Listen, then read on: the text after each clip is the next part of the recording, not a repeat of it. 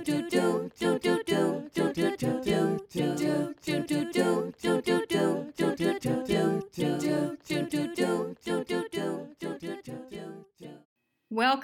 to another episode of Nothing Never Happens, the Radical Pedagogy Podcast.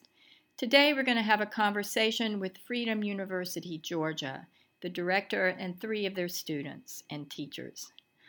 Uh, they have important things to tell us about human rights, about movement building, about the lives of immigrants in the United States, especially in the U.S. South and in the state of Georgia, and about civil disobedience and about the use of art for social change, about bravery, and about the future we need to bring about now.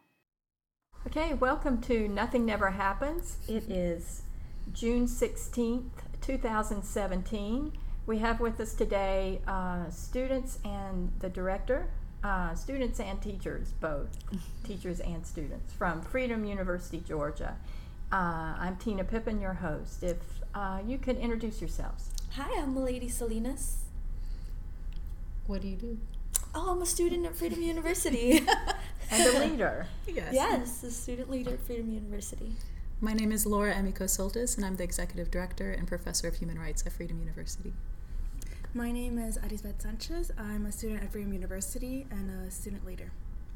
My name is Rafael Aragon, uh, and I'm a student leader at Freedom University.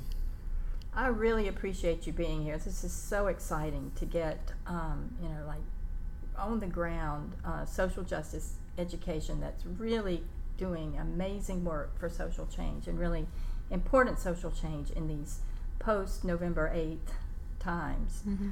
Uh, so I would um, like to welcome my fellow Georgians here. It's good to see people in Georgia doing this work. Um, Georgia has been ground zero for a lot of the civil rights movement and a lot of human rights, um, not just civil and political, but social, cultural, and economic rights.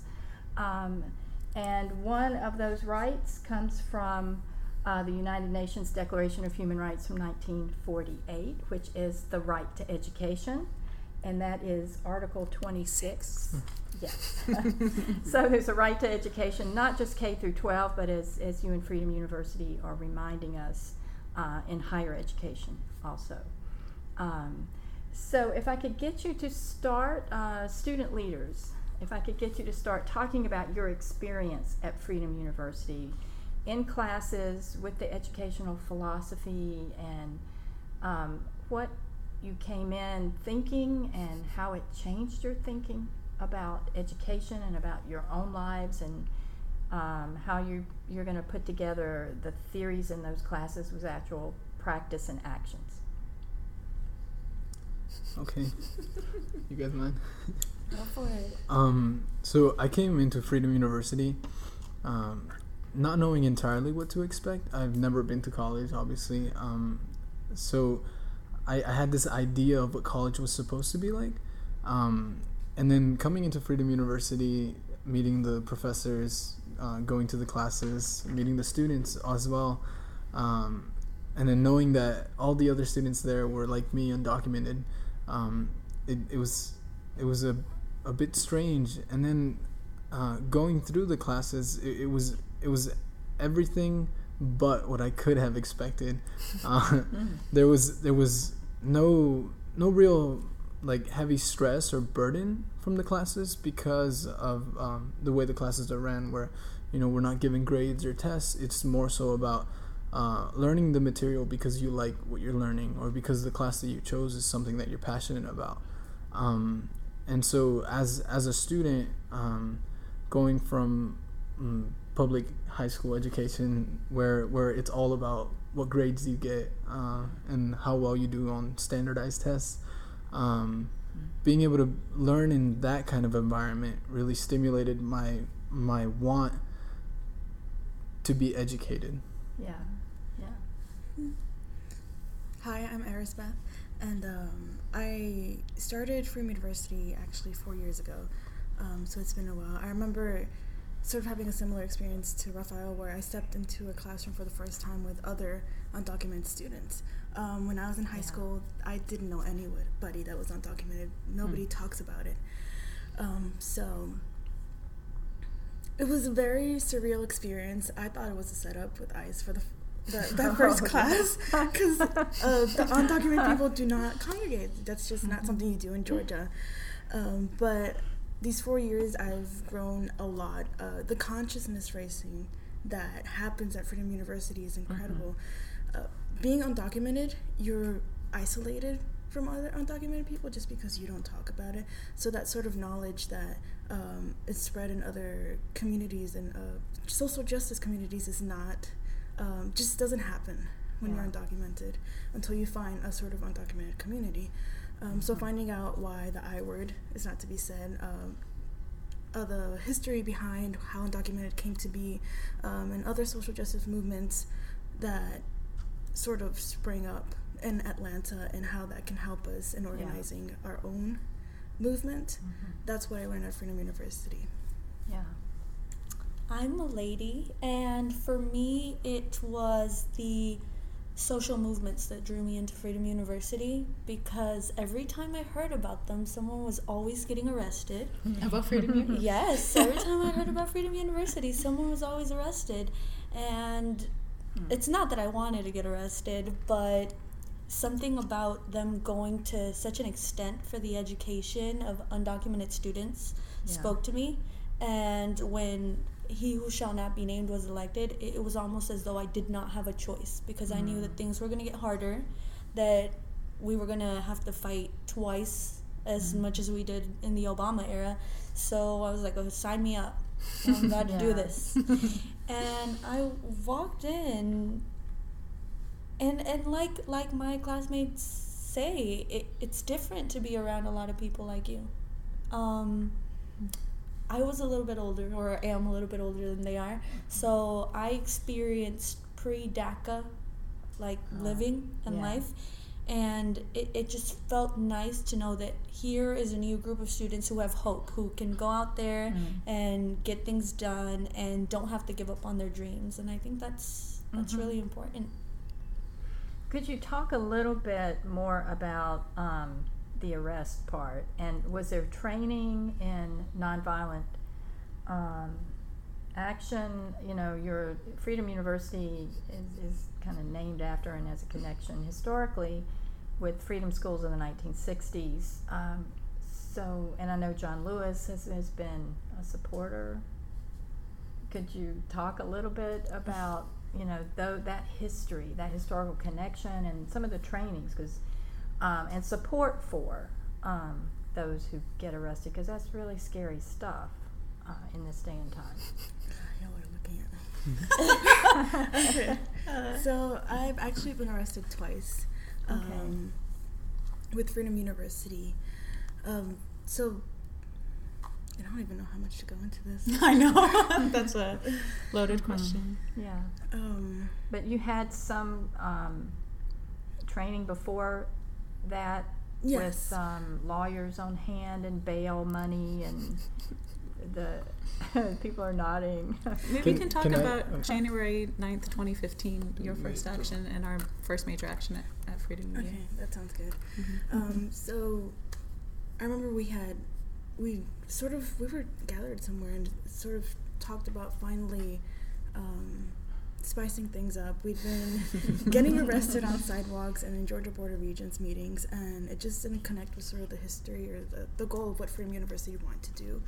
Um, so we finally decided that uh, it'd be a good idea to finally get arrested in a classroom because Ah. the the visuals behind that is is it's, ac- well, it's actually what's happening. We're being banned from being in these classrooms. Yeah. We're not being banned from going to Georgia Board of Regents meetings or Mhm. walking sidewalks. Mhm. So to finally put the the visual with what is actually happening yeah. um, is when the sort of the planning, the, the sparks, the beginnings for the January 9th action in 2015 began. And so we we took months just because we this was going to be a little bit different from the actions that we'd had beforehand.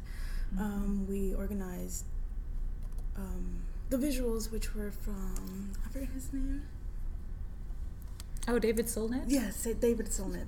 Um, so he worked a lot with the with a lot of activists in order to make um, the the visuals of marches and Mm-hmm. um, sort of Protests. protests. Mm-hmm. Yeah, so he was a, a puppeteer, and so he had a lot of background in sort of making that visuals um, Mm-hmm. spring out. Um, I think it was in the 1999. yeah, Battle of Seattle, Battle of 1999. That's right. We studied that in in, Mhm. in my human rights class. Yeah. Mhm. Yeah, and so there was a lot of. Um, he, I remember he did. Well, there was in the class where they showed a lot of sunshines and turtles and stuff, and sort of the police were beating sunshines and turtles, and so it sort of uh, really emphasized what side was good and bad, Yeah. and sort of the, just by visuals though. Mhm. And so we decided to incorporate that into this action, and we chose monarch butterflies, which is the symbol of Right. migration. I remember that. Yeah. Um, so there was that planning into the visuals, but not only that, but also legal help, um, Mhm. because we were trying to get um, national attention and local attention in order to bring shame on what is happening in Georgia. So we decided that we wanted at least 10 to 15 people arrested. And so just the logistics behind that, we needed pro bono lawyers, we needed legal observers Yeah. in order to be there. So um, the students or anybody getting arrested um, wouldn't, um, I guess, face any sort of trouble with police brutality and anything. Um, also, getting them bail, how to get them out of jail, um, and sort of the plannings to that um, took quite a few months. But um, oh, social media training. Sorry, there's a There's there's, a a, lot. lot. of I training. know. I know. There's a lot. Um, but social media training, making sure that you talk to nobody before the action happens. Don't mention it at all. Mm. Um, uh, so Three talking points. three yeah three demands that you never swerve from um, with so uh, with like uh, interviewers and Mhm. um, the press Yeah. so in case they want to ask you something um, controversial you never uh, never answer only give Mhm. them what you want them to show Mhm. Yeah. so Mhm. always go back to those three points um, press release Yeah. because Mhm. so uh, we never tell the media that it's going to happen because it's going to attract attention to what is going to happen so we Mhm. uh, as soon as it happens we release a, a press release um, in order to let them know what's going on so they use the information that again we have and only um, we have so they don't manipulate it Mhm. Yeah. um, logistics Rides. getting rides to the event Yeah. um, But we also did like nonviolent civil disobedience training where, you know, we have people acting as police. Um, Yeah. What does it actually feel like when police are in your face, right? And and threatening you. And that actually happened to Arisbeth um, at Mm. the action Yeah. where she has you can't see it's a podcast, but she has a very gentle, kind, smiley face, right? And Yes. the police, when they walk into the room, generally look for the person they think is going to break, right? Um, and so the police man went right to Arisbeth's face. She was sitting in a classroom uh, behind a desk wearing her butterfly wings, and there, they had given the order of dispersal, so people who did not want to be arrested left. And there were nine people left in the room. And they were all sitting there. A lot of them were nervous. I, I know this because I talked to a lot of the students. There were, I think, uh, four undocumented students and five allies who ended up being arrested that night. And I heard from others, some Mm. like UGA grad students, allies um, planning to get arrested, and they were so scared. And the police officer went up to Arisbeth's face and said, You're going to go to jail if you do not leave, right? Are you ready to go to jail, right? And it like was up in her face, and she smiled and said, I'm not leaving. and, and so they arrested her first and to make a Oh. point. But then other students said that when they saw Arisbeth stand up, that they they felt a lot of strength um, Yeah. in what they were doing, and that was our the first action organized by Freedom U in terms of um, a, a kind of different model, like Arisbeth had mentioned, where we brought it from um, kind of a national um, script of wearing graduation gowns and at the Board of Regents, and we took it to the classroom and, and used art and creativity to send a message of the world that the students wanted, which is to be in the same classrooms as their documented peers um, at the University of Georgia, which is illegal, right? So Yeah. they actually brought the protest to the classroom, and it wasn't just um, saying what they what was wrong, but they were showing what was possible, right? By having a class, and that class was actually taught by Lonnie King, who was the chair of the Atlanta Student Movement and helped with the desegregation efforts in 1960 and 61, right? So he said he was there for round two, Yeah, right? exactly. Um, And he's in his late 70s and was our guest lecturer that day for that class. And so that was a really important day for Wow. Freedom University in terms of a major shift in our direct action planning. Mhm. Yeah, so the Board of Regents, with whom you've had to deal on several occasions, is not making that, you know, really blatant, uh, obvious connection Mhm. between what their predecessors were doing in the 50s and 60s and into the 70s somewhat. So- it's never today. really it's never really changed. hasn't it's just stopped. transformed. Yeah. It never ended. Um, and I think it's important to note that um, the policies regarding undocumented student access to higher education in Georgia, specifically the Georgia Board of Regents Policy 416 and 434, that these were um, passed in uh, 2010 and went into effect in 2011 on the 50th anniversary of the desegregation of UGA. Right? And the five universities under Policy 416, such as UGA, Georgia Tech, Georgia State, all of these universities also banned black students in 1960 Yeah. right? So there is a history of people being banned, people of color being banned from these Georgia public universities, and that historical connection um, is is important for the public to understand. But uh-huh. for students, it is a source of strength. To a lot of people, learn about the civil Oh, rights yeah. movement. They hear about male leaders generally, and not students who are on the front uh-huh. lines, right? Of Yeah. of the freedom rides, of the sit-ins, and teaching that history at Freedom U is really important. Yeah, so in connection with Freedom Summer and the Freedom Schools, Citizenship Schools. So I need to write a letter to my congressman, I'm hearing, Representative John Lewis. Um, what are some talking points for my letter that Freedom University would like um, to get for, that is forward? a good point. because well he's failed on uh, just a few occasions i mean given you know we're in georgia it's sort of you you kind of get um, um, not paying attention with him because he's you know right on a lot of issues but uh, he's he misses a few beats and this this may be one of them Um, I think it's we shouldn't just name John Lewis, for example. Yeah. This Oh, is the yeah, Georgia Board of. Regents, Yeah. right? This is the governor. This is the entire system that runs on undocumented labor and maintaining a cheap labor supply by banning Mhm. people from higher education. So um, there's many levels that need to change, from private university policies in Mhm. Georgia to lifting the bans in Georgia um, to comprehensive federal immigration reform, right? Mhm. Um, and and so there's a lot of work to do. Um, but do you guys want to talk about um, talking points in terms of these bans in Georgia about why they might be bad or why they should be changed? Um, and, and also if you could talk about sanctuary campuses and, and what that really means uh, in georgia yeah Well, I'll start with the with the talking points. I think you Mhm. mentioned something earlier about um, how they they don't see the connections between what was happening then and what the legislators at that time were doing and what Mhm. they're doing now. Mhm. Um, and I think that's something that's important to point out to um, to to the people who are in power now. Um, I think it was uh, Charles Bla- Black.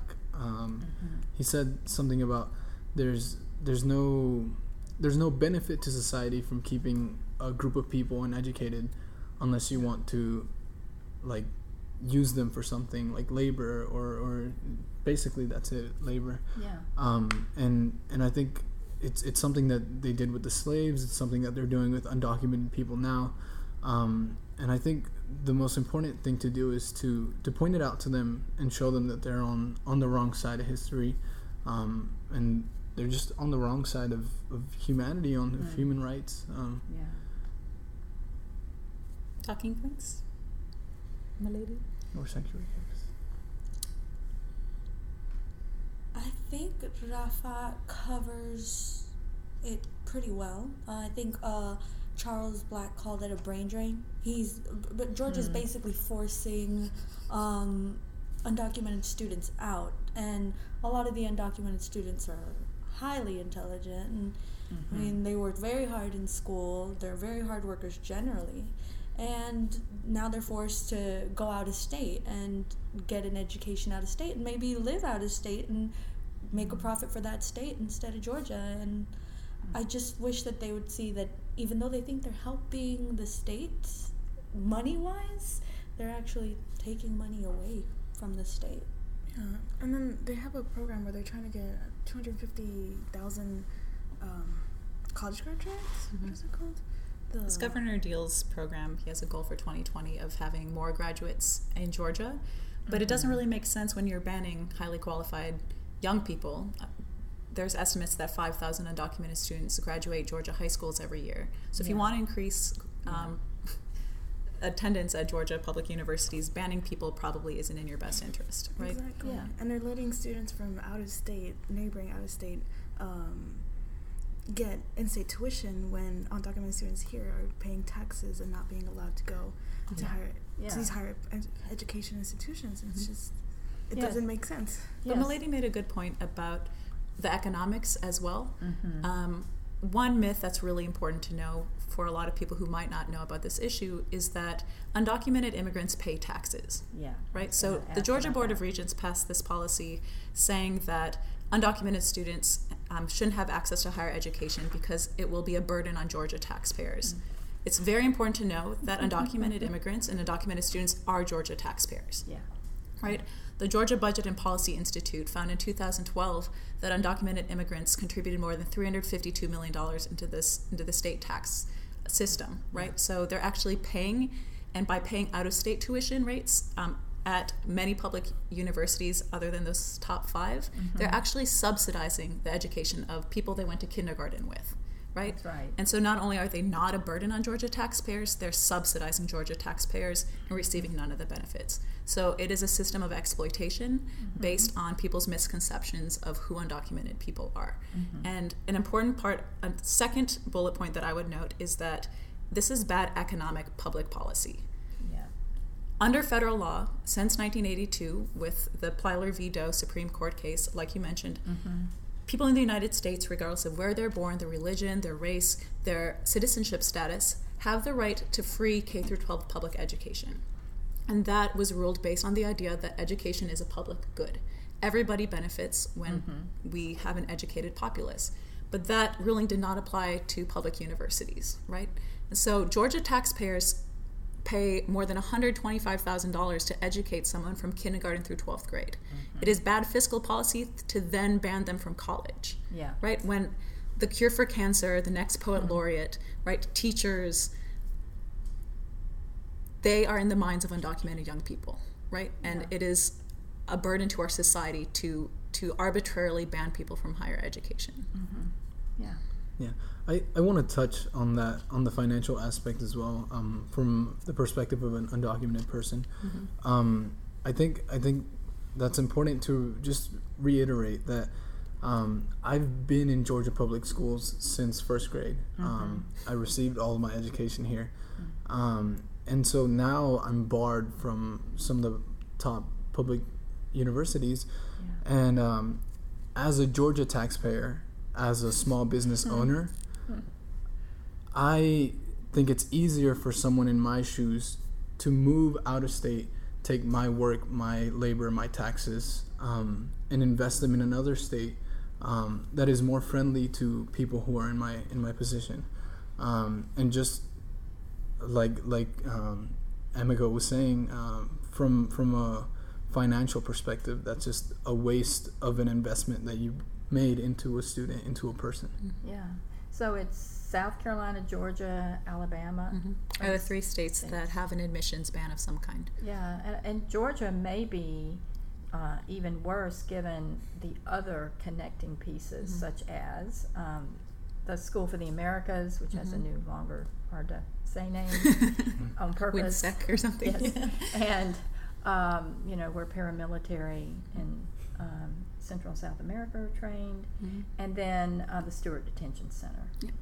um, in southwest Georgia, remote part of the state, Mhm. right? Um, so just the whole system that underpins this Yeah. is so thick, Absolutely. um, and you're, you know, kind of forging away, um, you know, for not just. Uh, you're raising awareness not just around education, but the whole thing around the whole system. Yeah, the whole That's system functioning. is there. Well, you, um, we can get back to some of this. There's so much to talk about uh, because this is such important. Um, there's so many important things that y'all are doing. But you mentioned the arts Mhm. um, and the uh, how the arts can be transformative um, in terms of puppets and photography and poetry.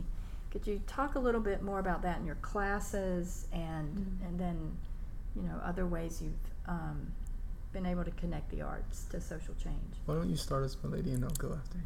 Um, I think I will start only because one of those classes made me cry.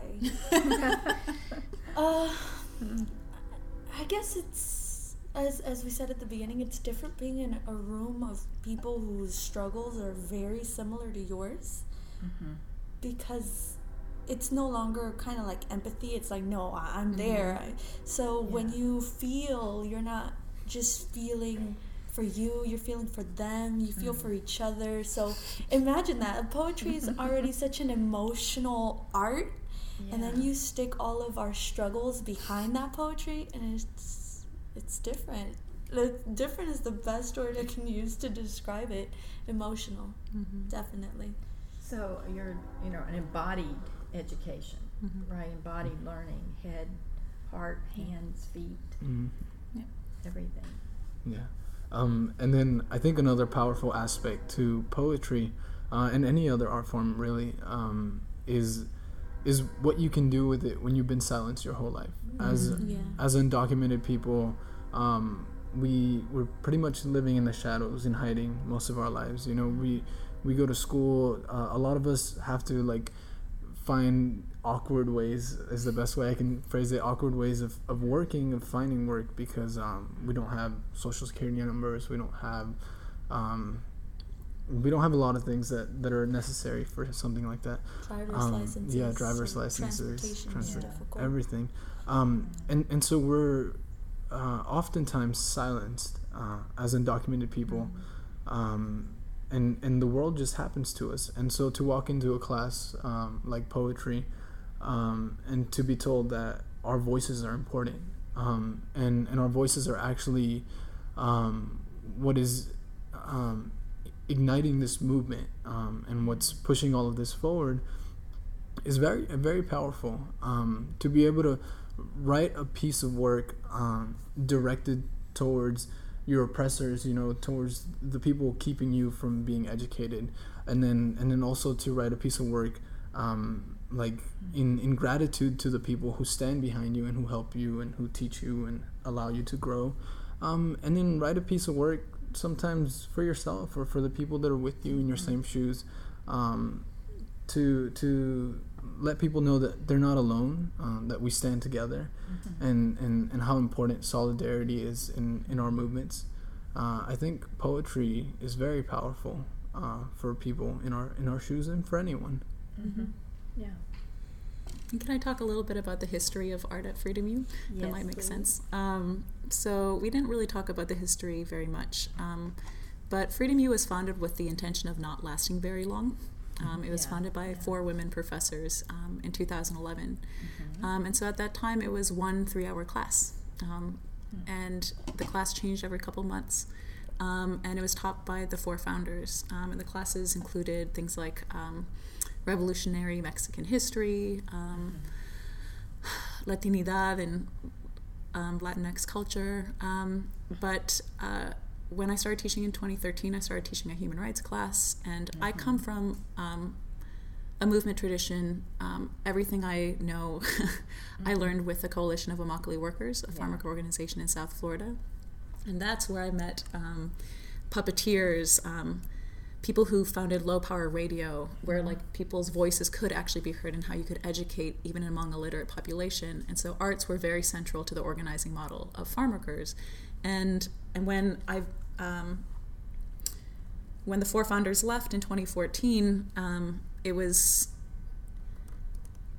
that model, that organizing model um, of um, liberatory education, um, but also through the arts, um, Yeah. was really important in, in how, as the director and I guess the last teacher standing, um, I it was really important to me that arts classes were central to Freedom U. Um, and so in 2014, the fall of 2014, we expanded it to four um, hour 15 minute classes um, that also prepared students for you know a wide variety of classes as if I'm preparing them for college, right? But arts were central to that. Um, so now we have kind of a core consciousness raising class, like a border studies or human rights course. Um, we have CLEP courses, um, which are similar to the advanced placement program, where students can take an exam at the end and get college credits. Even though Freedom U isn't accredited, um, we provide that option of having uh, it's eighty dollars for an exam to get college credits. And so those classes are like in biology, chemistry, French, American government, um, and then we have um, classes in the arts. So this year we had um, graphic design and poetry um, in the spring semester. We've also had um, music courses, theater, um, photography, Yeah. right? Um, Yeah. And and I I'm I'm, I'm almost speechless like hearing the impact it's having on students' lives too but mm-hmm. that education isn't the only thing we do at freedom u too. It's also about empowerment. It's also about expression Yeah. right? And being able to express that consciousness right? And to be able to express yourself in in a protest right? That it's mm-hmm. your words it's your stories. So it's not even stepping out of the shadows and living in the sunlight but it's also that silence you know and then coming out and using your own voice um, and and that's what the arts allow for Yeah, back to that butterfly Mhm. image, Mhm. right? Yeah. It just opens up and Exactly. flies, right? I think it's really important to note though that you never understand how much learning does go into arts. Like, Mhm. a lot of people knock the arts and say, "Oh no, we need to do better things with our time." more rigorous Yeah, but Uh-huh. There's so much learning that you do about yourself, mm-hmm. about empathy, Mhm. about other people, and I think mm-hmm. that's why having arts at Freedom University makes sense mm-hmm. because you do require a certain level of strength and empathy in order to go through with some of the actions that we do. So I think it really prepares you for it. It prepares you for that that jump that you do into like the social movement aspect of Freedom University. Um, but when I look at Milady, I she joined in January of this year, um, and so Wow. what's awesome to see is how f- fast um, students come out of their shells when they're in a safe learning environment, Yeah. right? Yeah. Um, but Milady, I think after four weeks of being at Freedom U, participated in a direct action. Right, it was Valentine's Day at the Board of Regents, um, and Milady made Valentines along with other students to the Board of Regents. Right, handmade Valentine's cards, right, of poems, love letters to them, asking for their empathy. Um, that even if you ban us, we st- we still love you, and I hope you can see our humanity, right? Um, but during that action, we had six professors um, Yeah. stand in the front of the class um, and say, regalia. Yeah, commencement regalia. So like the velvet um, hats and stripes. Um, and we walked in, and I was one of the six professors, and students and student co-conspirators from Georgia State and Emory were in the back. Um, and the teachers said, "My name is, um, I am a teacher, and I love these students." Yeah. And while we were saying this, Milady handed out Valentines, and two other students handed out carnations, um, and I think even chocolates, um, as a message um, to to the Board of Regents. But that art actually played a role in that in that action, as well as the butterfly wings, um, as well as um, uh, poetry, right? Um, That we're actually using art in our actions as well. Yeah. Justice is what love looks like in public. Yeah, I a quote from Cornel West was the theme of that action. Yeah, it was beautiful. So what's up next with the arts at Freedom University the Ooh. 2017-18 school So we're actually um, so what's what I love about Freedom U is that students actually decide the classes. So um, maybe Hmm. Talk the a little last- bit more about that yeah. too, the process. um, so for example, um, for our fall classes, we had um, uh, everyone in the class had a dialogue about you know the classes that they enjoyed that year, that semester, what they wanted to improve, what classes that they wanted, right? Um, and so we had this big whiteboard. we just threw ideas, right? Um, and kind of consolidated some. What were the most important? We only have you know four hours, four time periods. Um, We can't have 16 classes, unfortunately. Um, but we're going to try something new based on student input um, this year. Um, I think we're going to be having our standard um, Sunday afternoon classes, and we meet only on Sundays because most of our students work full time jobs or multiple jobs, and Sunday is the only consistent day that they can take off of work. Um, so we're going to have our standard Sunday classes, but we're going to also have a Wednesday night art class um, because arts also require a lot of setup and sharing. Um, it's hard to do in 75 minutes, right? Yeah. So hopefully we're going to have a three hour Wednesday night arts and leadership class. Um, and so Freedom U is not going to be like eight hours spread out over Sundays and Wednesday evenings, but we just we had a dialogue about what we really wanted um, our classroom to look like um, this upcoming fall 2017, and it's going to be um, more arts based and for its own dedicated day. Um, and so I think we decided on poetry again, but with creative writing, because Milady shared with me also that you know she's interested in writing um, short stories, plays, right, and using um, creative writing beyond poetry as well, um, and um, also uh, visual arts. So people said that they want to learn like drawing and painting and photography. So we'll probably have a visual arts and creative writing um, block on Wednesdays. So we're really excited about that. Yeah. So it, the curriculum is determined by the students Yes. and for the students.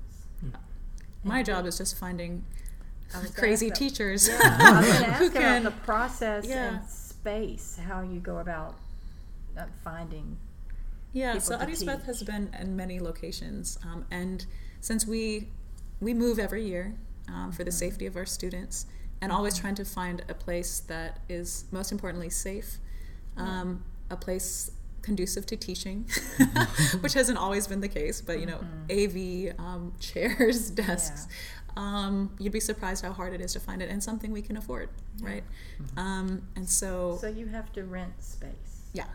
Um, so it, wa- the first two years was in Athens, and that's where Freedom U was started. Um, and then it was at a community center there.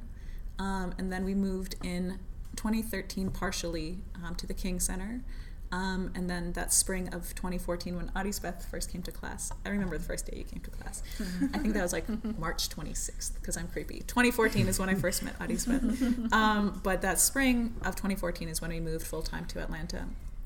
Um, and fall of 2014, we were at an environmental um, organization space. Um, and then we moved to WonderRoot, um, Yeah.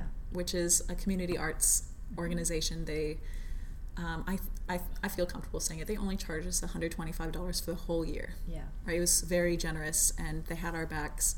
Um, and Sundays were closed, and so they opened it up just for Freedom U Wow. and we were there for a year and a half. Um, and the heating and air conditioning they have not always worked. Yeah. Sometimes we would be like in coats or or tank tops, depending on the weather. Um, but it was a really really welcoming space. And this is the first time I'm saying it out loud. But this last year we were actually at Emory University, um, and and it's ironic because Emory failed to declare itself a sanctuary campus this year Yeah. um, even with pressure from um, undocumented students on their campus, from um, professors, 220 plus professors signed a petition urging Emory to declare itself a sanctuary, um, but it refused to. Um, but what's ironic, of course, is that they were already a sanctuary. Freedom U was meeting at Emory this whole last year um, at Centro Latino, um, and it was just a wonderful space um, with movable couches, so we could have these big circles and discussions. Um, And and they still charged you. no, Oh, good. Yep. Um, so Good. Emory was also important because students were on a college campus for the first Mm-hmm. time, and so I loved seeing them walking across campus on a Sunday, Yeah. going from class to class, while in the news people were saying Emory's not going to be a sanctuary, and I was like, tee hee. um, so they were Yeah. learning in classrooms at Emory, and but I think it was important because students could actually imagine themselves on a college campus, right? Be in classrooms, um, be at a prestigious university, and imagine themselves there. Like, Yeah. oh, Yeah. oh, I got this, right? You can technically say I'm attending classes at, At Emory." Right. right? And so, um, you know, we that that building is being bulldozed um, for for various reasons um, to build a more fancy, probably marble building at Emory, a new student center.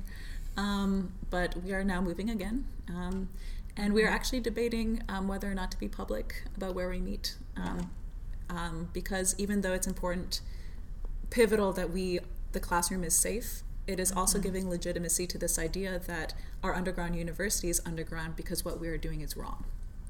Um, and so maybe if we are public, um, it might even be more revolutionary, being like, what? We're literally having class. what you got? Yeah. um, and and so you know, debating being public, having security, um, and it's it says everything about the state of Georgia, right? That we are in 2017 having classes underground. Um, That in 2017 guns are allowed on campuses but not undocumented students. Yeah. Right? This is where we are. Priorities. Yeah. that says everything. um, but, you know, these, it's an exciting time, you know, as well, um, even though it's very dark and a lot of people don't have hope, that undocumented young people, um, teachers, volunteer drivers, we're fighting back um, by building the alternative. We're banned from school, great, we're going to build our own, right? Yeah. Um, and I think that's a message for any type of movement, any type of community. Um, if your mosque is banned, build your own, right? Um, if something else is banned, do it anyway, right? Um, that is what freedom is. Um, and that's maybe why we're called Freedom U.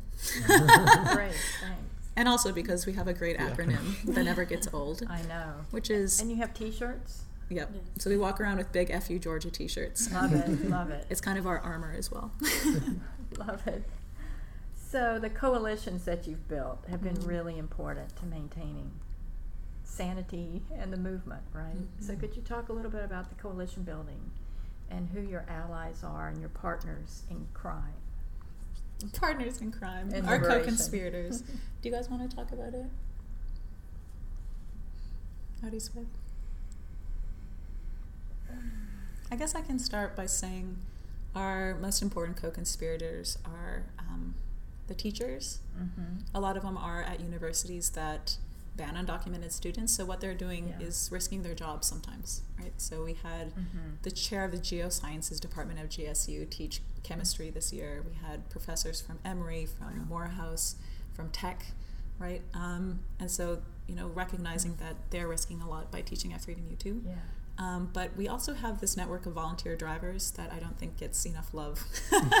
um, but people, um, anyone with a license, um, and we do little background checks too to make sure that they can be that they're safe. Um, but a lot of students um, that I've heard from students, one of the most difficult things about being undocumented is feeling of isolation, like Yeah. emotional isolation, but also just Mm. physical isolation of having very little options for transportation, right? So Yeah. one of the biggest barriers for students to attend Freedom U is getting to class, right? So Yeah. we actually have a network of volunteer drivers. Arisbeth is actually the uh, volunteer driver coordinator, um, so she works with a lot of the the volunteers who literally take off hours of their day on Sunday to drive an hour and a half away, pick up a student, drive them to class, wait, drive them back Yeah. home, and then drive to their home, right? Um, and they do this as volunteers, um, and that's a huge commitment, um, but provides a sense of um, safety and trust for undocumented students that someone is willing to Mhm. come and pick me up and make sure I get to class safely, right? Yeah. So maybe that's not the definition of coalition, but that these are the community members Mhm. that um, make Freedom U possible. Um, but um, as Audie Beth can share two our biggest allies are students um, at Mhm. universities, not Yeah. only in Georgia but across the country. Um, I think one of the most insidious parts of this ban is that it's tearing students apart, right? Like actually creating this idea that documented and undocumented are very different types of students, right? But they should be in the same classroom learning together, right? And that's why our protests actually show that um, they should be in the same classrooms, and and I think it has a larger structural, systemic implication when you're tearing students apart from the classrooms. Mhm. Um, I think Thurgood, Thurgood Marshall once said, um, if our students, if young people can't learn together, how can they possibly live together, right? Yeah.